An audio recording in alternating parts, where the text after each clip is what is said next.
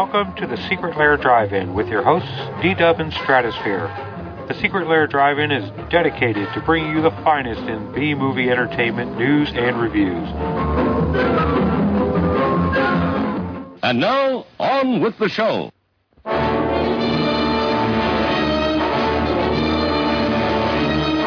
I tell you, gentlemen, science has agreed that unless something is done and done quickly, man, as the dominant species of life on Earth, will be extinct within a year.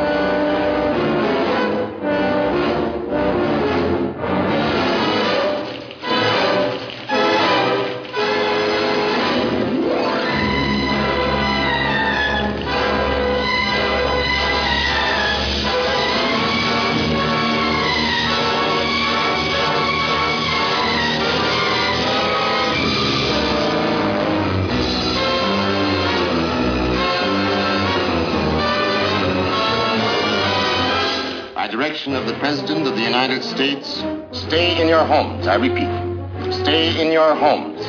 Your personal safety, the safety of the entire city, depends upon your full cooperation with the military authorities.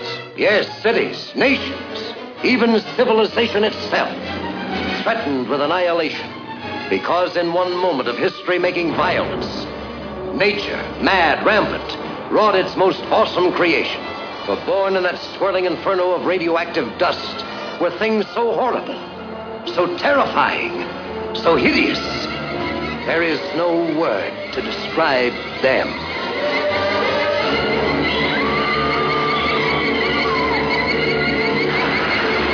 We may be witnesses to a biblical prophecy come true, and there shall be destruction and darkness come up in creation, and the beast shall reign over the earth. Yes, the earth, the skies above and the seas below, infested by swarms of nightmare creatures, crueler, deadlier than the armored giants of prehistoric eras. Here is a wild, headlong flight into terror as the desert erupts with the grim battle for survival. Here is a fear frenzied moment of suspense as mankind totters before a thing that multiplies faster than it can be killed. Here is a desperate plunge into the black depths of the earth where human courage challenges the brute force, the slashing jaws, the poison fangs that guard the subterranean nest where the beast spawns its terrible progeny. To all units, to all units, condition red.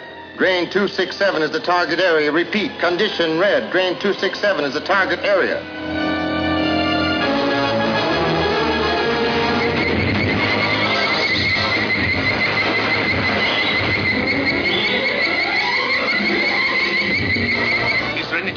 Gas we could use? No, we can't take a chance. It might poison the whole city.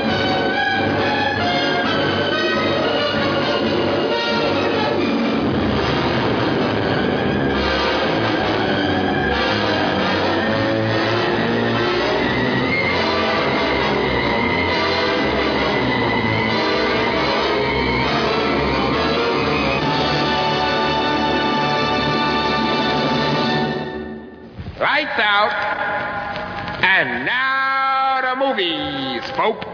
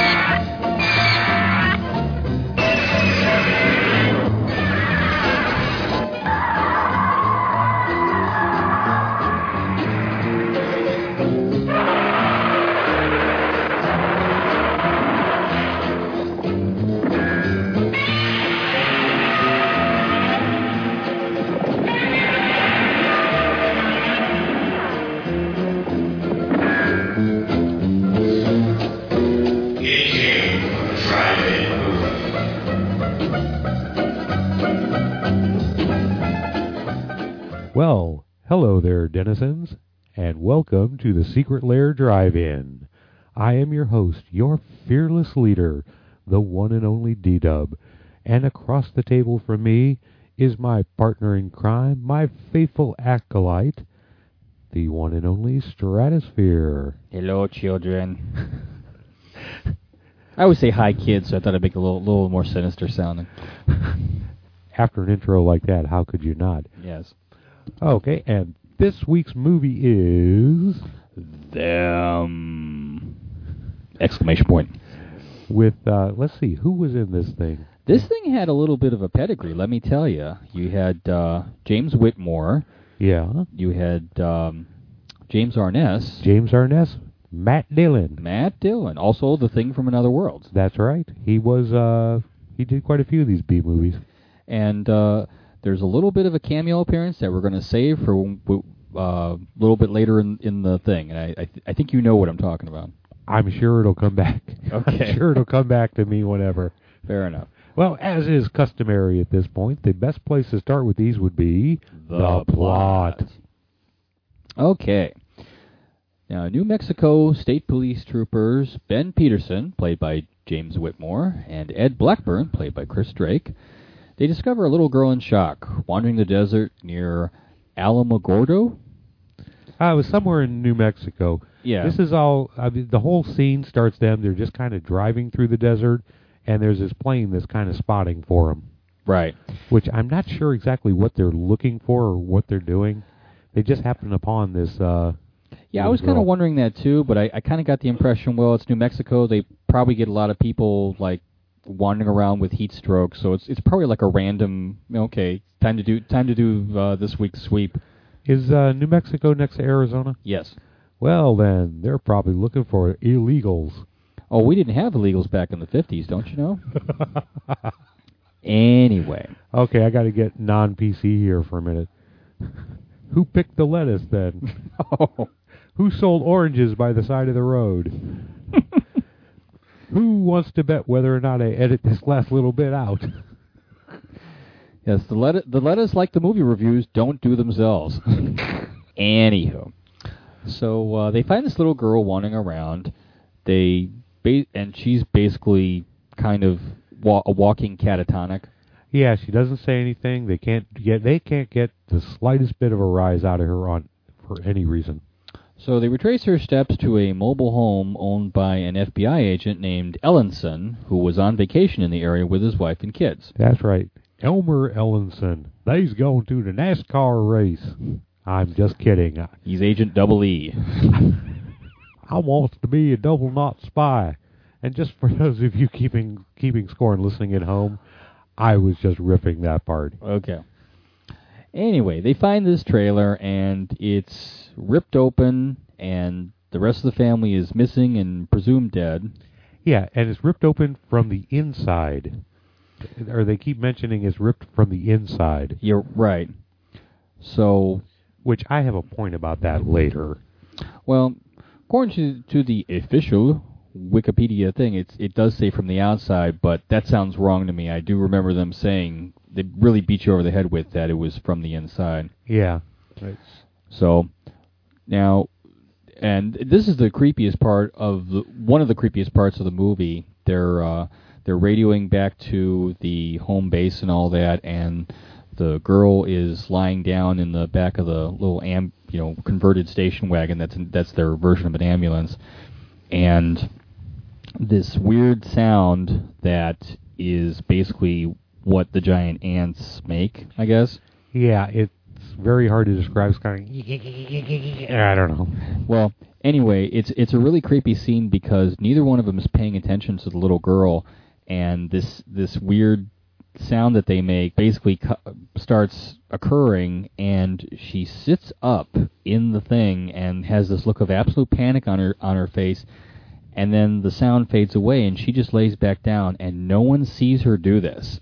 And I don't know why, but it just it kind of I thought it was really chilling that that this thing freaked her out so much. Yeah, and you definitely at that point you start wondering what's going on. And that's what's uh, I'll tell you right now. That's one of the things that's uh, so key to why this movie is good is that it really starts out as a murder mystery. I mean, you you can tell from the the movie poster art and all that that it's it's about giant ants. But if Ah, you spoiled the surprise. well, I said that I said giant ants two minutes ago. But Did you? Yes, I did. You, Okay. you'll, you'll see when you're when you're editing. Anyway, um, But what's really funny is like if you if you showed this to somebody completely cold and they had not known anything about it, it starts out basically like a murder mystery. Right, like a who done it and uh, well that would be a murder mystery. Duh. Yeah. Anyway, It no, it's not a who done it, it's a what done it. I'll stop talking now. Well, you're the host. I know, but you're the plot person. oh, okay. We've got to come up with. Got, a gotta get a name tag. Plot person. I got to start wearing name tags at work now. Do you really? yeah. Oh my god. Boy Friday. Anyway, um so yeah, she kind of responds but every, no one says uh, notices. So more mysterious deaths and disappearances occur in the area. A general store owner, owner named Gramps Johnson is found dead in, dead in his store, which was also like the trailer completely torn apart. Right, and uh, didn't they say the sugar was broken open? Yeah, the sugar was broken open, and there's they find some small ants wandering around, but that's it. No money taken from the register. And old Gramps was a crack shot. He'd hit whatever he aimed at. I love that line. I really did. Yeah, Gramps don't Gramps don't miss. I can't help. I really like this movie. Th- There's a lot of good lines in it. Um, let's see here. Uh, so they go to check on the little girl and make a report, uh, leaving Blackburn to guard Graham's store.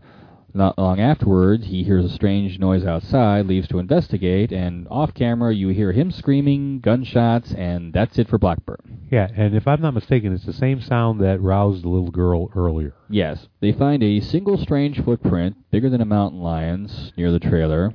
Uh, they make a plaster cast of it, send it to Washington, and first they think there's, you know, like a serial killer on the loose, but uh, Peterson's boss points out, as you said, that Gramps is is a marksman and he fired all of his ammunition at his attacker. So what, whatever whatever attacked him couldn't still be living after taking all all that uh, lead. Or so you would think.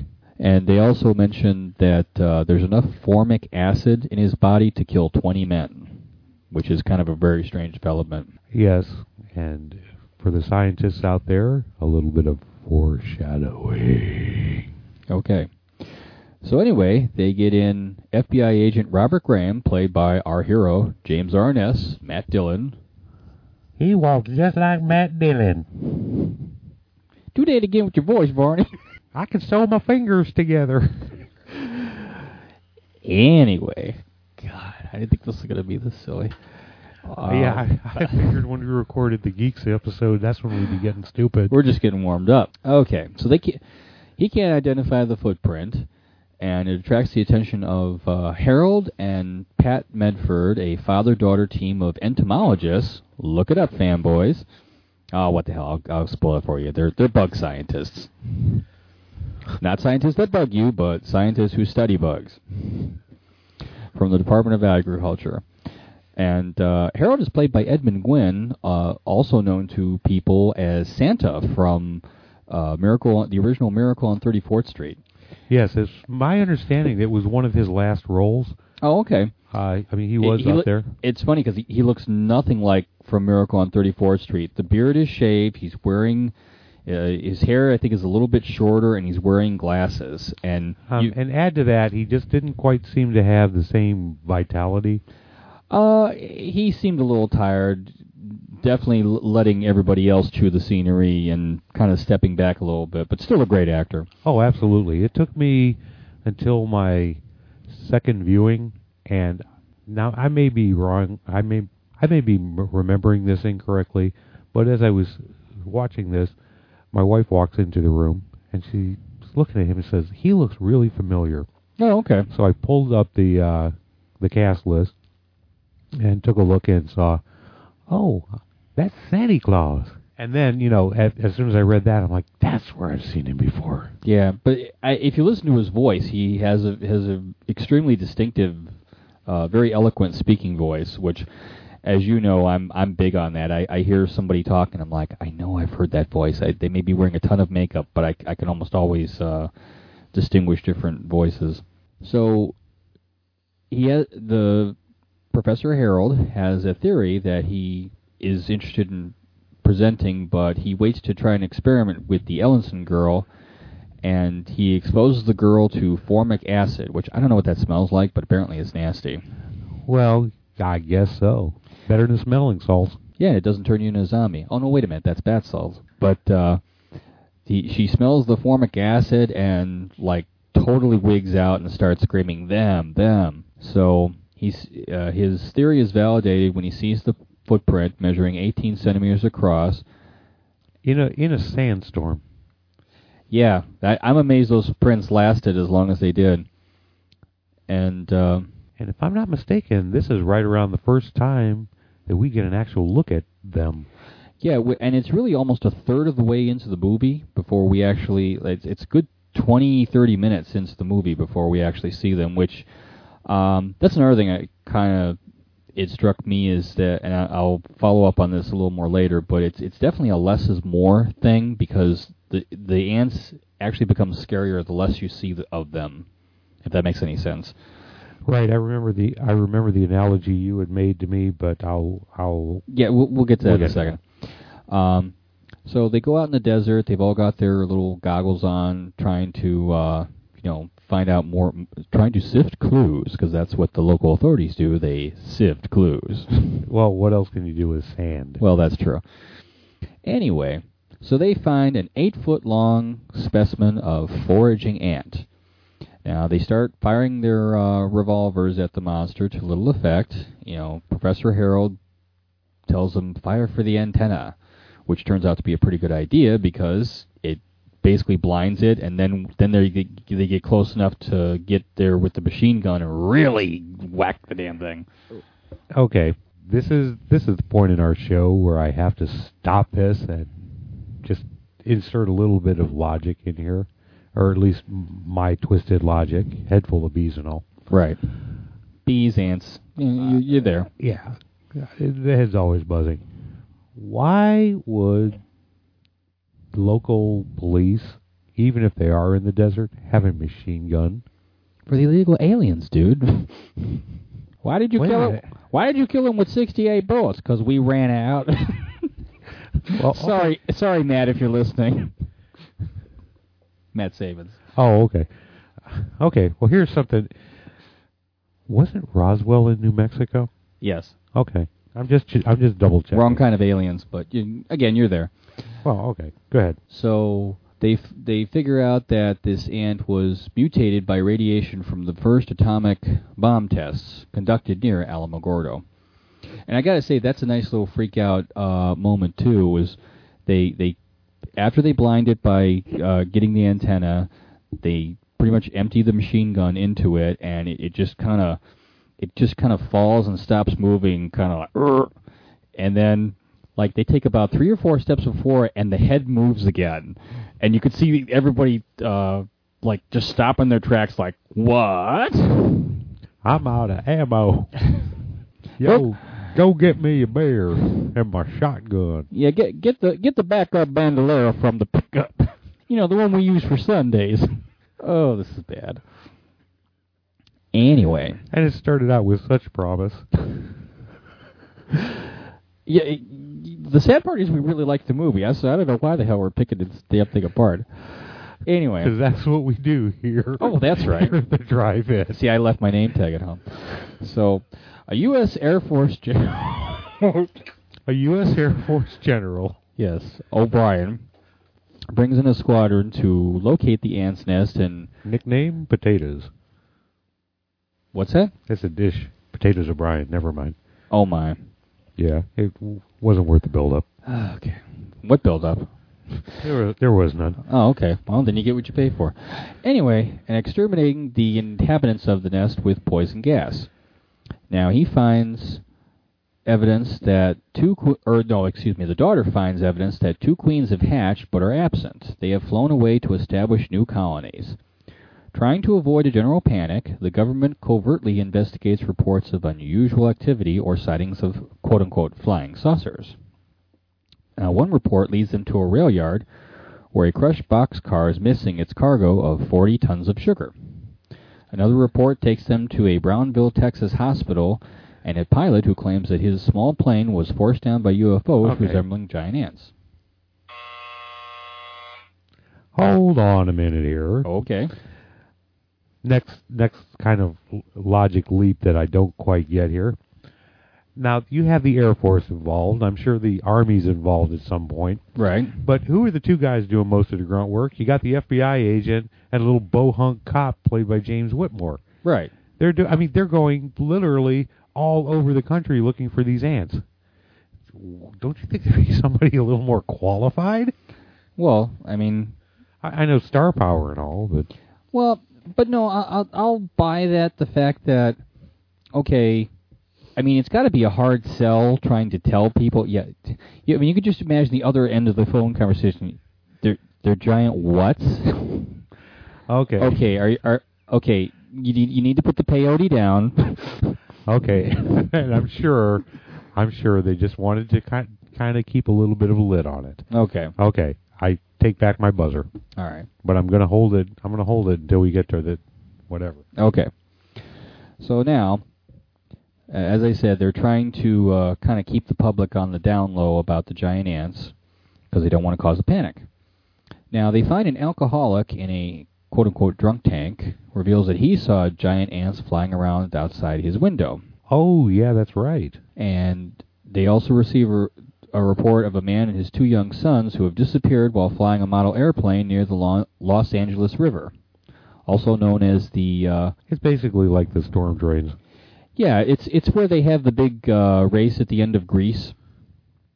Was it Los Angeles? Well, of course, that's, That's- where they filmed I, it. I don't know where Grease actually took place, but that's where it was filmed. I'm pretty, I'm like reasonably certain. Because they're racing makes for sense. they're racing for pinks, man. anyway, so they find the man's mutilated body in the plane, but the two boys are still missing. So now they're trying to find the boys. Yeah, and um, Officer Ben is really he's in the forefront. He's like, I want to save these kids. Right.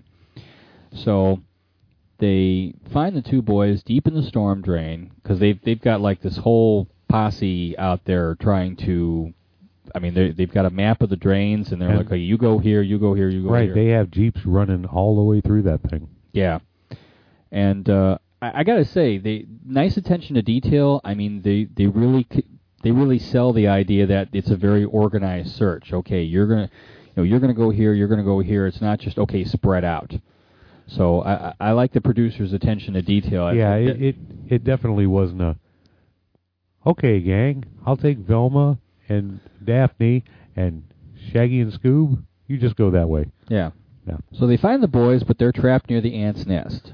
Now they call for reinforcements, but Peterson goes in alone to rescue the boys. Now he gets the boys to safety, but before he can escape, he is mortally wounded by an ant. It basically grabs it in its little pincers or whatever the heck. Yeah, and I I have to admit that real that one really came out of left field for me. I mean, I I did not see that coming. Okay.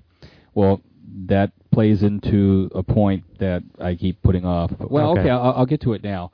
Okay. Um, I had the revelation. Now, I haven't I haven't seen this movie in years, but it very much struck me that there's a lot of parallels with the movie Jaws. Now, you've got basically a huge menace that is uh, threatening a community. A huge mecha- a huge menace that was actually done mechanically that they had a lot of problems with. Right, right. Hi, Bruce. but uh, you know they're they're trying to keep it on the down low so as to not start a panic. They've got an expert from out of town. Um, oh, and they had said, uh, oh, and the, one of the guys that's there to save the day actually winds up getting killed. If you remember, if you remember, uh, Chief uh, or not Chief. It was Brody. Quint. Yeah, Quint. Excuse me. That is the one that, that gets killed in Jaws.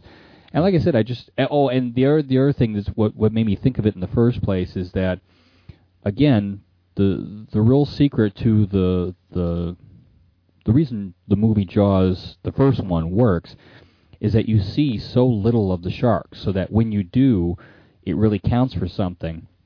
I love I love that first scene in the desert when they first see the ant because they've got this basic huge sandstorm brewing. So even when it's on camera, it's really hard to see.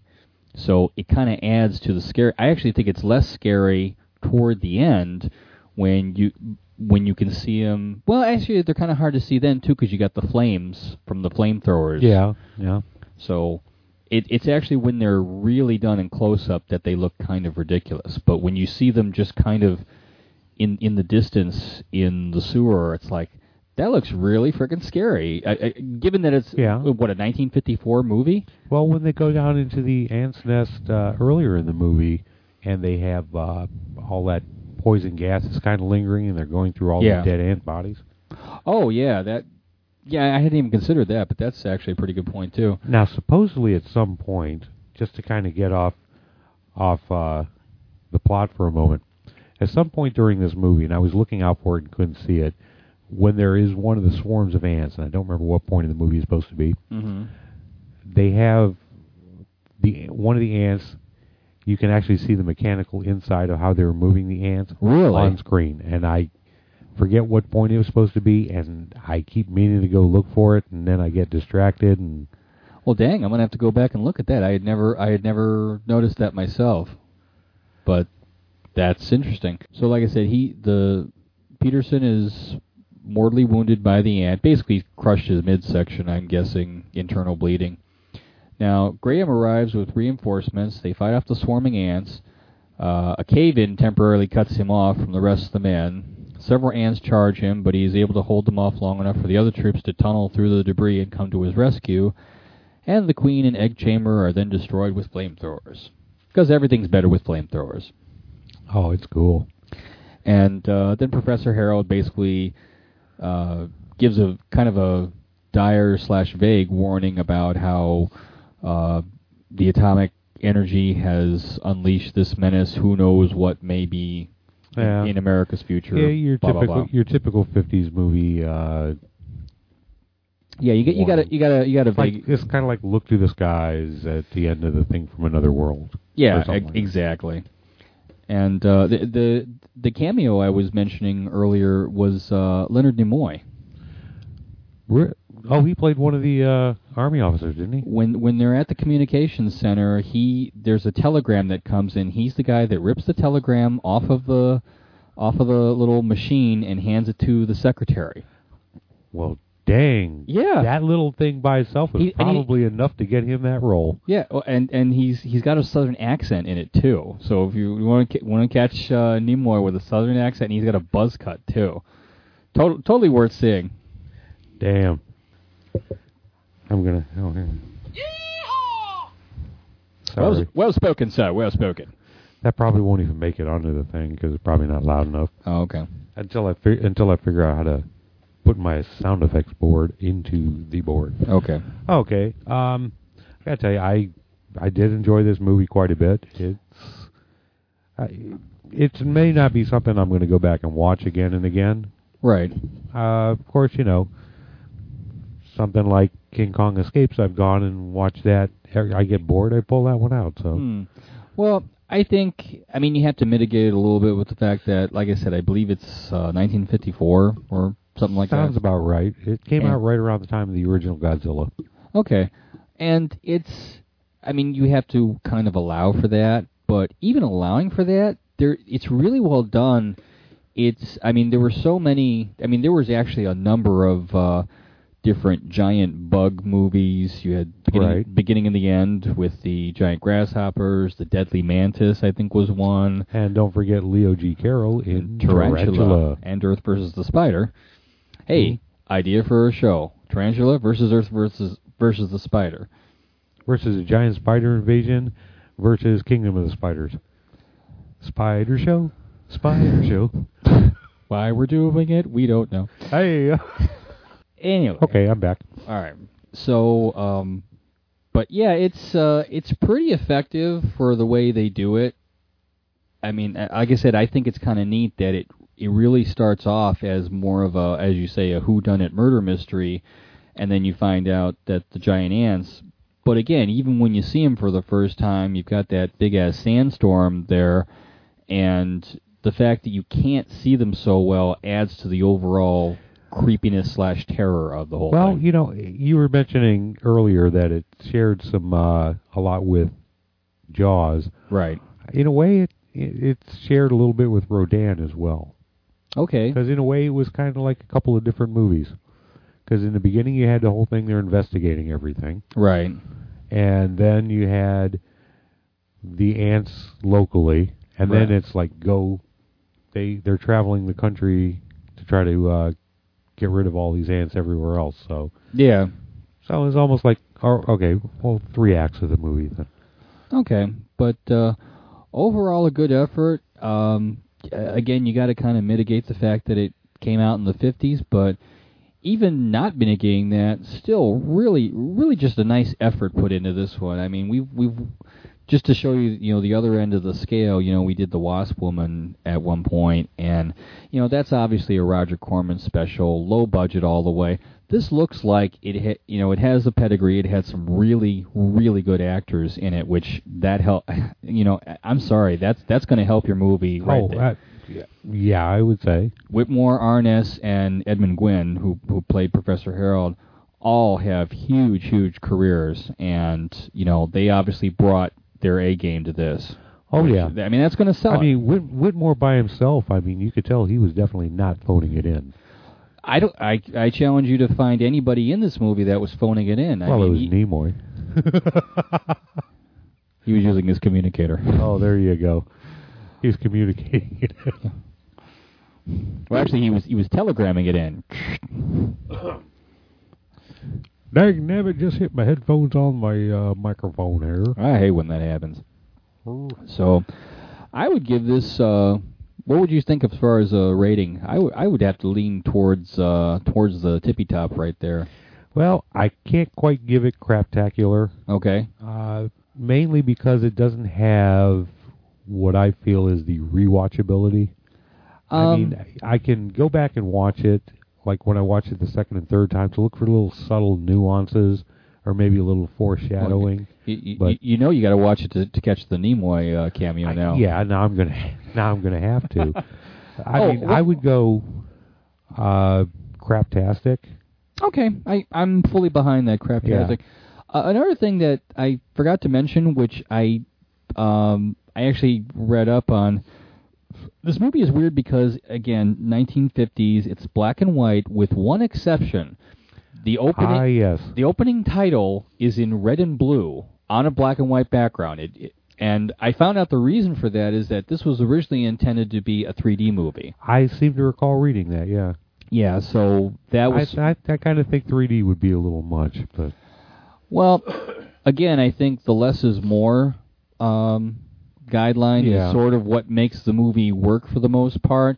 And if it was in 3D, I think you'd you'd be seeing too much of everything, and you'd be like, "Oh, Right. gee, the fake antenna are reaching out to touch me. Oh, scary. well, I'm sure at the time they might have thought it was. Ooh, scary." Was that Count Floyd? Cow Floyd. Okay. Very good. Okay. So anyway, and we haven't even done the Looney Tunes episode yet, folks. Oh my God. Okay, so our film for ne- our film for next time actually doesn't exist because we're not doing a film next time. What we're doing, what we're doing in honor of the fir- first anniversary of this podcast. Your host is broken, folks. I'll try to carry on for you in his stead. We are doing the first annual Secret Lair Drive-In Awards, also known as the Larrys. where we honor the films that we've reviewed over the last year, and we will induct the first the first members of the Secret Lair Drive the Secret Lair Drive-In Hall of Fame, as well as our first inductee into the Hall of Shame. And we'll make up a bunch of categories, too. The Golden Flush Award. Journey to the bottom of the barrel. Okay, well, after our anniversary. Dang it, I can't even do this. Okay. Okay. I've been trying to do this for like four minutes. Oh, oh, Magic okay. of editing. Okay. After after the first annual Larry's, we are go- our our topic's going to be Uh, our, our film is Our going film is going to be. It goes by two names. Uh, the original Japanese was called Matango, and here in the states, it was uh, aired in various markets as Attack of the Mushroom People. and I got to tell you folks, I'm really looking forward to that one. So, if they'd like to weigh in, maybe nominate somebody for a Larry, how could they do that? Um, they can check us out at Secret Lair Drive-In at gmail.com. That's right. And our web presence, or all of our web presence, is there a presences? Presence I? Anyway, Uh, Secret Lair Drive-In.blogspot.com. ah, Secret Lair Podcast. Oh, sec- I'm sorry, Secret Lair. That's right. And we're also available on Podbean at secretlairdrivein.podbean.com. And we're also available on iTunes. Yes, finally. Yep. And so, until next time, this is D-Dub And Stratosphear. saying go watch a B movie. And why? Because these movies won't watch themselves. Later, folks. Bye.